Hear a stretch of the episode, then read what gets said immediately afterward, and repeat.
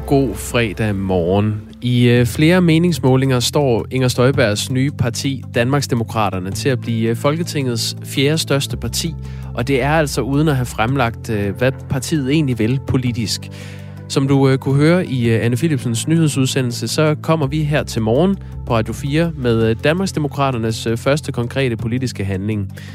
Partiets eneste folketingsmedlem lige nu, Peter Skorup, tidligere kendt fra Dansk Folkeparti, vil altså have partiet med i øh, det seneste politiforlig fra år 2020.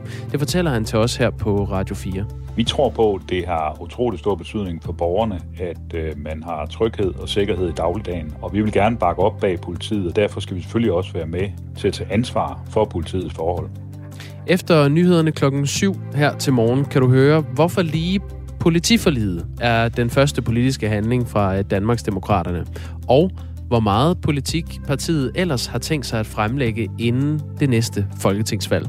Mere om den sag lidt senere her i programmet. Så kommer du også til at høre om, øh, at en russisk domstol har fundet den amerikanske basketballstjerne Britney Griner skyldig i ulovlig besiddelse af hash og smugling, og idømt hende ni års fængsel i en straffekoloni på den baggrund. Sportsstjernen blev anholdt i en lufthavn i Moskva øh, 17. Februar, altså bare en uge før Rusland øh, invaderede Ukraine, og hendes øh, sag opfattes som politisk pression mod USA. Den her spektakulære sag kan du høre mere om 10 i 7 her i Radio 4 morgen. Det er altså bare lidt af det, vi har på plakaten i dag. Jeg kan da også sådan kort nævne, at vi har en mulig sag om dyreplageri i en nationalpark, Naturnationalpark. Vi har Pride-parade i Sønderborg, og diskussion af abortgrænsen her i Danmark kommer også på programmet. Og som altid er øh, sms-indbakken åben. Jeg venter egentlig bare på øh, dit input. Du må gerne skrive til mig på øh, 1424, hvis du gerne vil bidrage til programmet. Vi har en øh, god skare af stamgæster, som altid er velkomne til at skrive ind. Jeg kunne også godt tænke mig at høre fra dig, hvis du øh, aldrig har prøvet at sende en besked til Radio 4 morgen før, men lytter med så må du da gerne lige skrive på 1424. Du behøver ikke at have noget særligt på hjertet, men så får vi ligesom et indtryk af, hvor du øh, befinder dig. Jeg hedder Jakob Grosen, og øh, glæder mig til at sende Radio 4 morgen til dig frem til klokken 9. Vi kommer til at lægge øh, ud i øh, Storbritannien. Godmorgen. De to sidste kandidater til posten som leder for det konservative parti i Storbritannien mødte nemlig hinanden i øh, den formentlig sidste tv-debat i aftes. Vinderen af formandsvalget bliver ikke bare formand for det største parti i det britiske parlament. Vinderen overtager altså også Boris Johnsons premierministerbolig bag den øh, kendte blanksorte dør i Downing Street nummer 10. De to tilbageværende kandidater er tidligere finansminister Rishi Sunak og den nuværende udenrigsminister Liz Truss. Vi kommer til at se på, hvem der kom bedst ud af debatten sammen med Morten Rønnelund, som er journalist og dækker det her formandsvalg for øh, Radio 4. Godmorgen. Godmorgen, Jacob. Hvem står stærkest efter den her tv-debat? Det gør Liz Truss stadig. Hun har langt foran i målingerne. Det var hun før debatten, og det tror jeg også, hun er efter. Og det er på trods af, at øh, hvis man skal snakke om en vinder af selve debatten, så var det i virkeligheden nok Rishi Sunak. Hvorfor det? Han klarede sig bedst i forhold til at svare meget øh, ærligt, meget loose, meget sådan uh, uformelt, og det der føltes som meget direkte på også nogle af de svære spørgsmål, han fik om uh, de politikområder, han har, og hans optræden og andel i, at Boris Johnson overhovedet måtte stoppe.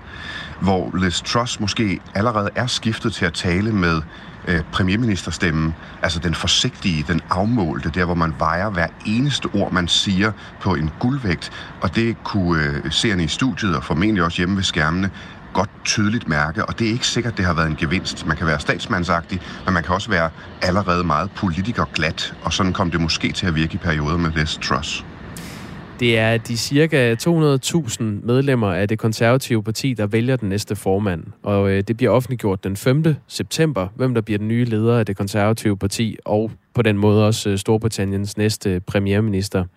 Morten Rønnelund, i, i de seneste meningsmålinger står Liz Truss altså til at få det her øh, pæne flertal blandt de konservative medlemmer. Og nu øh, er der et gammelt målhæld i, øh, inden for fodbold, blandt andet, at 2-0 er den farligste føring. Man godt, øh, det kan godt blive lidt en sovepude, når man øh, klare det bedst. Lykkedes det for hende ligesom at, at bevare den her favoritværdighed igennem debatten, selvom hun ikke klarede det helt så godt som Sunak? Jeg tror, hun har bevaret den, øh, og du har ret i mundhældet. Jeg tror, hun bevarede den, men, men jeg tror også, at hun ikke udbyggede det forspring. Øh, netop fordi det blev sovepuden, at hun straks begyndte at optræde, som om premierministerposten allerede øh, var hjemme. Og det var ikke godt for hende i går, for der var en stribe svære spørgsmål om politikområder, hvor hun har ændret kurs. Øh, for nylig har hun lavet en 180'er på, på et spørgsmål om løn til offentligt ansatte, som hun bestemt ikke slap, øh, slap godt ud af. Øh, følelsen af politikere, der ikke vil sige undskyld, der ikke vil beklage noget, de tidligere har sagt, den fælderøg hun i et par gange. Så på den måde har hun nok stadig et klart forspring, for det var meget stort, men hun har næppe udbygget det. Og så kommer hun måske også i det problem, at mens hun er den mest populære kandidat på klassisk konservativ politik, så kom øh, Bank of England, altså Nationalbanken i Storbritannien i går, øh, med dystre udsigter for den økonomiske udvikling. Og der er det ikke sikkert, at den klassiske konservative økonomiske politik hjælper. Der skal også lidt mere sådan øh, dag-til-dag pragmatisme ind. Og der er Rishi Sunak nok bedre på at signalere, jeg har aflæst situationen. Min plan er mere her og nu. Liz Truss er måske det lange stræk på noget konservativt, eller gode gamle Margaret Thatcher. Ja, hvordan øh, kom det til at spille en rolle, altså den her forudsigelse om, at øh, Storbritannien er på vej ud i en øh, langvarig recession? Altså, hvordan, hvordan prægede det den her debat? Det passede meget godt til Rishi Sunaks pointe om, at det første, han vil arbejde på, det er at bekæmpe inflationen, og den står lige nu til at øh, ende på over 13 procent, inden året er slut i Storbritannien. Hvor Liz Truss har holdt mere klassisk på, at vi skal bare have skatten ned, og det skal bare ske med det samme, og det har ikke så meget at gøre med, hvor vi er nu. Det er bare sådan, man vækster efter de, de gode gamle løsninger, løsninger, som hun vil have brugt nærmest uanset hvilken situation Storbritannien stod i. Øh, så på den måde, der spillede hans oprindelige budskab rigtig godt ind i, hvad det er, der er sket under valgkampen, hvor inflationsproblemerne og økonomien bare er blevet endnu værre. Det føltes mere øh, tidsrammende, øh, øh, de ting, som Rishi Sunak sagde, in Liz Truss. Hvad kan man ellers sige om, hvordan de her to kandidater øh, adskiller sig fra hinanden rent politisk? Altså hvilken betydning det, det får, om det bliver den ene eller den anden? Den store betydning bliver om øh, de øh, konservative partimedlemmer, altså de der 160 til, til 200.000, der skal stemme, de øh, ser på de aktuelle problemer, om de lytter til, hvad Bank of England øh, sagde i går om, øh, om inflationen, eller de mere er henne på det lange stræk og, øh, og ønsker det, det, det konservative Storbritannien, som Liz Truss står for. Øh, så, så hvor de lægger deres tryk, øh, hvor, hvor vigtigt her og nu problemerne i engelsk økonomi øh, bliver, øh, det, det er det, der kommer til at, at, at afgøre det. Men spørgsmålet er, om der er tid nok til, at Rishi Sunak kan hente det meget store øh, forspring, som Liz Truss har i alle målinger. Morten Rønlund, øh, vi har fået en sms, mens vi øh, taler sammen her. Jeg, jeg er simpelthen ikke klar over, hvad øh, Alexander fra Silkeborg henviser til, men måske er du.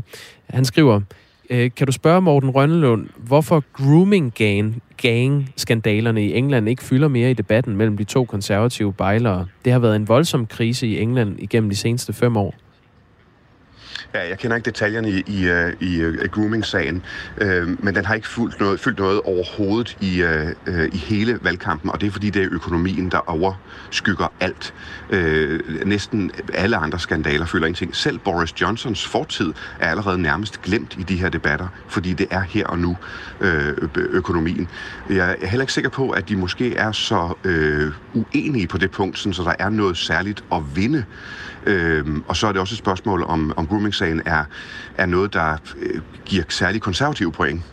Øh, og det, det, det kan jeg godt være i tvivl om, og, og det er jo det, de gerne vil, vil have pushet, også fordi de konservative skal vinde det næste valg over Labour og oppositionen. Der er altså ikke annonceret flere store tv-debatter. Hvordan skal de her to kandidater forsøge at flytte de sidste stemmer her? Der er stadig et par øh, valgmøder rundt omkring, såkaldte hostings, hvor man mødes direkte med sådan kredsmedlemmer rundt omkring, og noget af det bliver også sendt på tv, men ellers er det meget øh, partiarrangementer. Og der kan, der kan man stadig nå at ændre noget. Og så er der selvfølgelig mediebevågenheden, der bliver dækket ret tæt hver eneste dag. Så øh, der er stadig en chance for, at øh, Rishi Sunak kan gøre noget. Problemet er i samme øjeblik, at stemmesedler til valget kommer ud, jamen, så er der øh, normal procedure, at de konservative medlemmer, de stemmer ret hurtigt. De går ikke og venter til sidste øjeblik og først stemmer på dagen før eller sidste dag. De stemmer faktisk ret hurtigt, hvor de allerede er. Og det vil sige, at feltet kan lukke sig ret hurtigt i det øjeblik, stemmesedlerne kommer ud. Og de sidste øh, to ugers valgkamp betyder måske så knap så meget. Det er ikke nogen særlig god fordel for Rishi Sunak. Så lyder det fra Morten Rønnelund, som er journalist og dækker øh, formandsvalget øh, for os her på Radio 4. Og det er altså de her cirka 160-200.000 medlemmer af det konservative parti, der skal vælge den næste formand, og det bliver offentliggjort den 5. september. Og dermed også, hvem der bliver Storbritanniens næste premierminister. Klokken er øh, 15.30 minut i syv.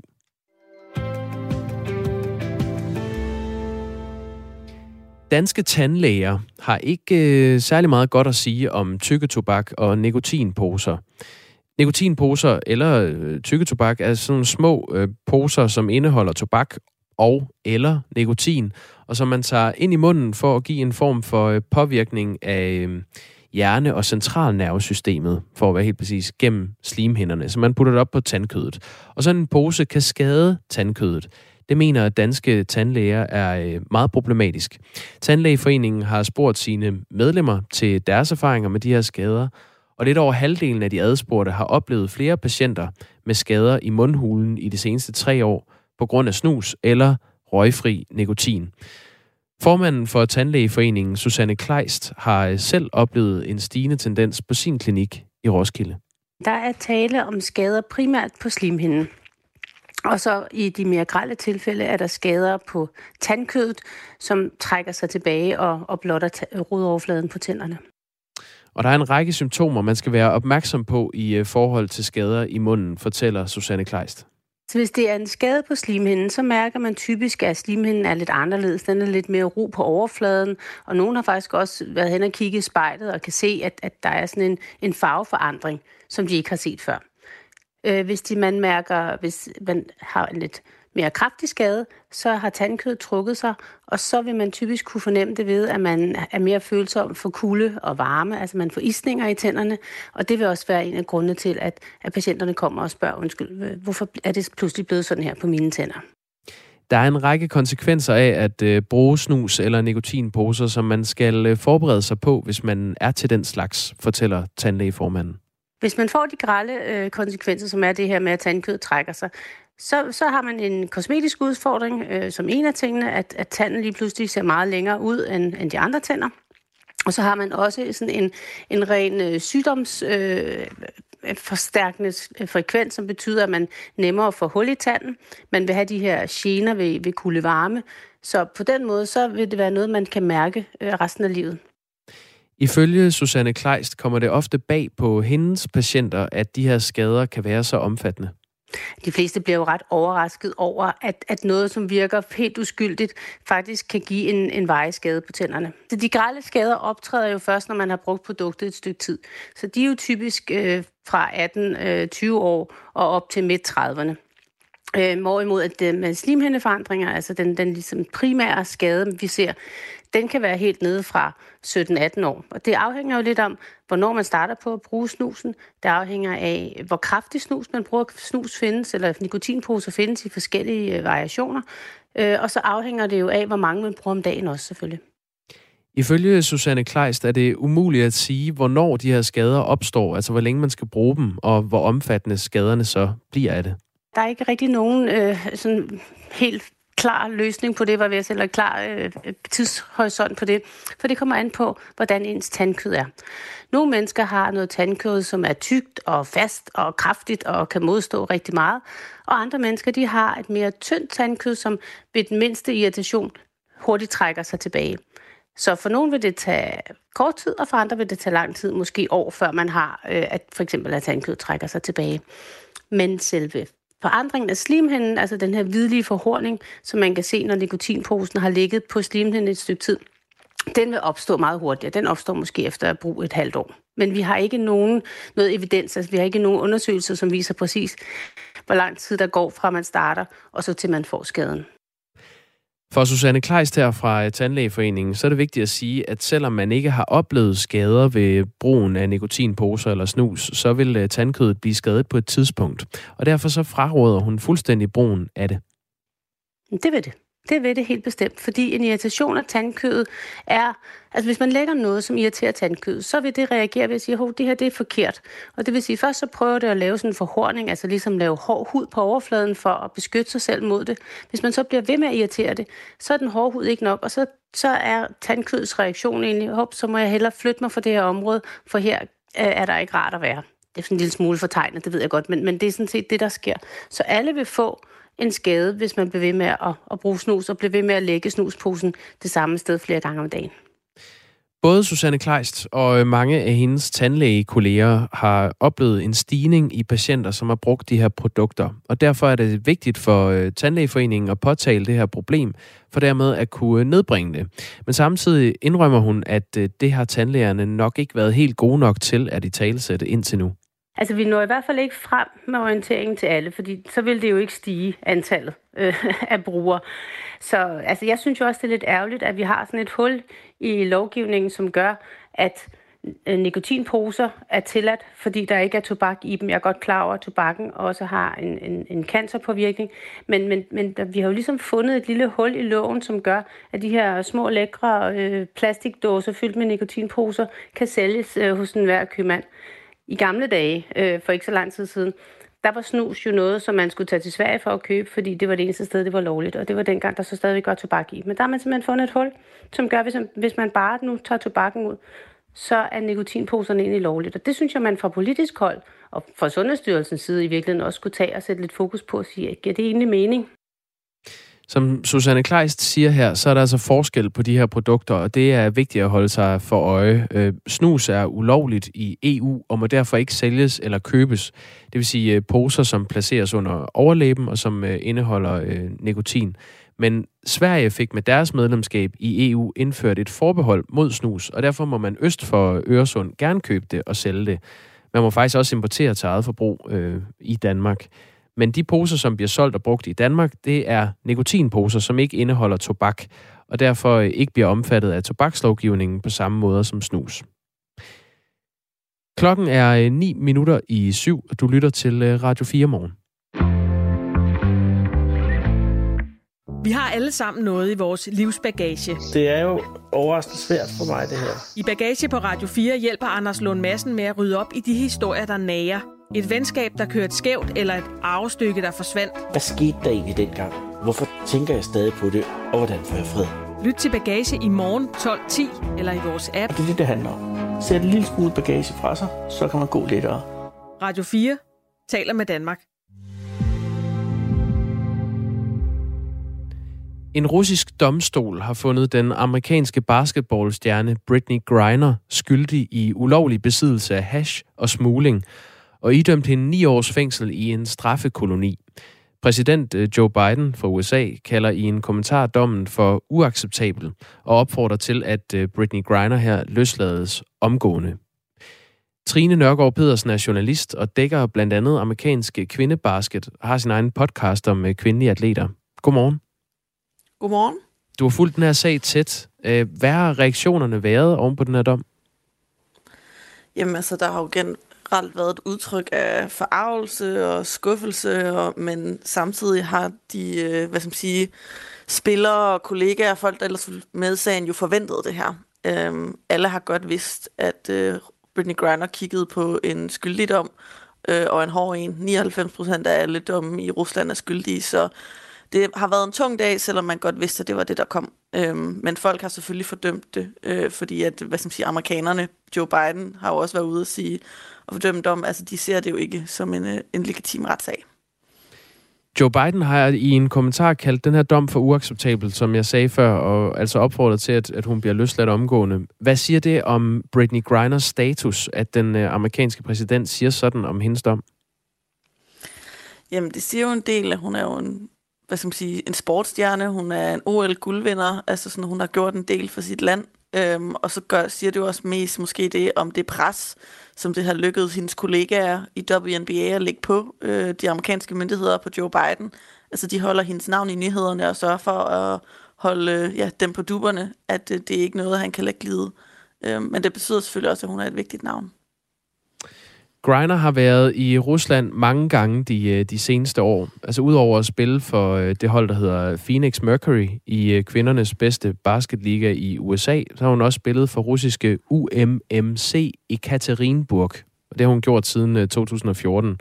Derudover har Griner to gange været med til at vinde OL-guld med det amerikanske kvindelandshold, og øh, hun blev så anholdt i en lufthavn i Moskva 17. februar, altså en uge før Ruslands invasion af Ukraine begyndte og der begynder hendes sag jo sådan set at have et vist politisk overlap med, øh, med invasionen af Ukraine. Altså den, den bliver opfattet som politisk pression mod USA-sagen. Øh, Hvad har Britney Griner selv sagt om den her dom?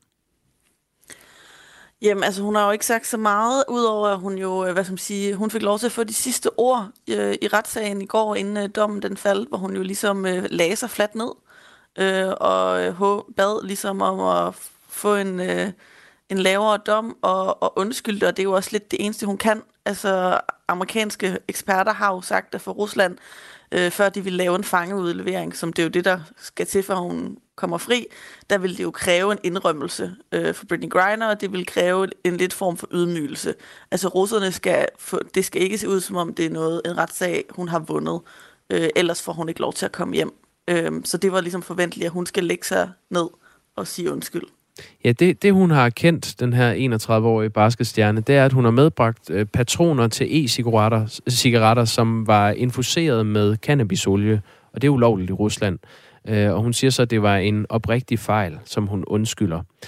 Og øh, på grund af tilståelsen var det så ventet, at øh, retten ville finde hende skyldig, og derfor foreslog præsident Biden allerede i sidste uge at frigive den russiske våbenhandler Victor Boot med, øh, mod at Rusland så løslader øh, basketstjernen og en anden amerikaner, Paul Whelan, som øh, sidder fanget også i Rusland. Det er så anklaget for spionage. Ved man noget om, hvad status er for den fangeudveksling? Nej, det ved man ikke. Men man kan jo sige, det, det ene positive, man kan sige i, at Griner har fået sin dom nu, det er, at næste kapitel kan gå i gang. Altså fordi lige meget hvad, så kunne hun ikke, hvad skal man sige, det kunne ikke forhandles på plads, eller hun kan ikke udleveres, før dommen var faldet. Russerne ville ligesom gerne have, at det her blev set som en legitim sag, øh, og at hun blev dømt og afsluttet, før der kunne ske mere. Øh, man kan håbe, at det måske sætter fart i processen, øh, men altså jeg tænker stadigvæk, at der går noget tid, før vi ser Britney Griner på amerikansk jord igen. Hun blev altså idømt 9 års fængsel i går, og en bøde på 1 million rubler, svarende til ca. 119.000 danske kroner. Øhm, regner du med, at hun kommer til at sidde i et russisk fængsel de næste 9 år? Det er svært at sige. Altså, hun sidder der jo så længe det tager amerikanerne at forhandle hende hjem. Øhm, jeg tror ikke, hun sidder der ni år. Øh, det tror jeg i hvert fald, der vil komme et gevaldigt øh, offentligt pres på, på Joe Biden. Men sidst ende kommer det også op til russerne, for det er jo der, hun er blevet en politisk brik. Det er jo de her ni år. Normalt med de 0,7 gram skulle hun jo have haft en bøde til, eller maks 15 dage fængsel. Så der er jo også det der med, at nu længere man kan holde hende der, og få amerikanerne til at se udulige ud, eller dårlige ud, altså sådan, få det til at være en pinlig sag for dem, så vinder Putin jo også. Øhm, så der er jo også et, hvad skal man sige, et øh, aspekt i det, at de skal heller ikke have det til at være en successag for amerikanerne og for Joe Biden, hvis han får Britney Griner hjem særlig hurtigt. Øhm, så der har også været noget i, at den deal, som de har tilbudt russerne for flere uger siden med Paul Whelan og Britney Griner, har russerne jo heller ikke svaret på. Øhm, så der bliver lidt et skakspil bag lukkede døre nu, men vi må se, hvordan det udvikler sig. Forhåbentlig betyder det, at Britney Griner snart kommer hjem. Trine Nørgaard Pedersen, øh, tak fordi du var med. Det var så lidt. Journalist, som altså dækker blandt andet øh, amerikansk kvindebasket og har sin egen podcast om kvindelige atleter. Der er lige tikket en sms ind fra Allan, som underskriver sig som buschauffør på 6A. I hvilken by, øh, ved jeg ikke, øh, men tak for beskeden, Allan, hvor I der står. Jeg begriber ikke, at folk vil bo eller holde ferie i diktatorlande som Rusland, Nordkorea og Kina. Risikoen for hård straf er alt for stor, skriver Allan. Tak for den sms. 1424 er nummeret, man sender til, hvis man vil øh, gøre som Allan.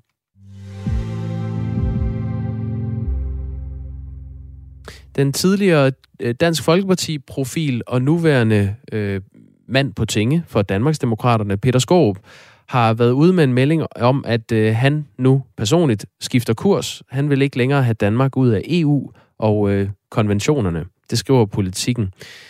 En afsked med øh, EU var ellers noget af det, som øh, Peter Skåb argumenterede for som øh, gruppeformand for Dansk Folkeparti. Men efter han har skiftet til Danmarksdemokraterne, er hans ønske nu alene at få et slankere EU.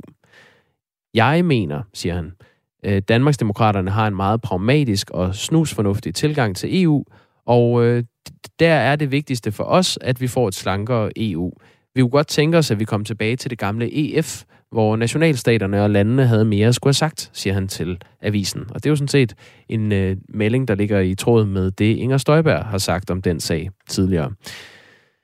Når man er medlem af et parti, er man lojal over for det parti og partiets politik, siger Peter Skåb i samme interview. Han øh, siger så også, at han altid faktisk har ment, at Danmark ikke skulle forlade EU, men øh, det blev så en sag, som han kæmpede for, da han var medlem af Dansk Folkeparti. Jeg har troet, at det mest realistiske var at arbejde for, at Danmark fik magt tilbage fra EU, siger han til politikken. Så det er jo sådan en melding fra Peter Skåb selv. Spørgsmålet er så, hvad vil Danmarksdemokraterne politisk? Og her har vi på Radio 4 øh, den øh, øh, fornøjelse at kunne fremlægge Danmarksdemokraternes første konkrete politiske forslag. Vi har nemlig fået øh, Peter Skåb i tale, og det interview kan du høre på den anden side af de nyheder, der indfinder sig nu. Klokken er nemlig blevet syv.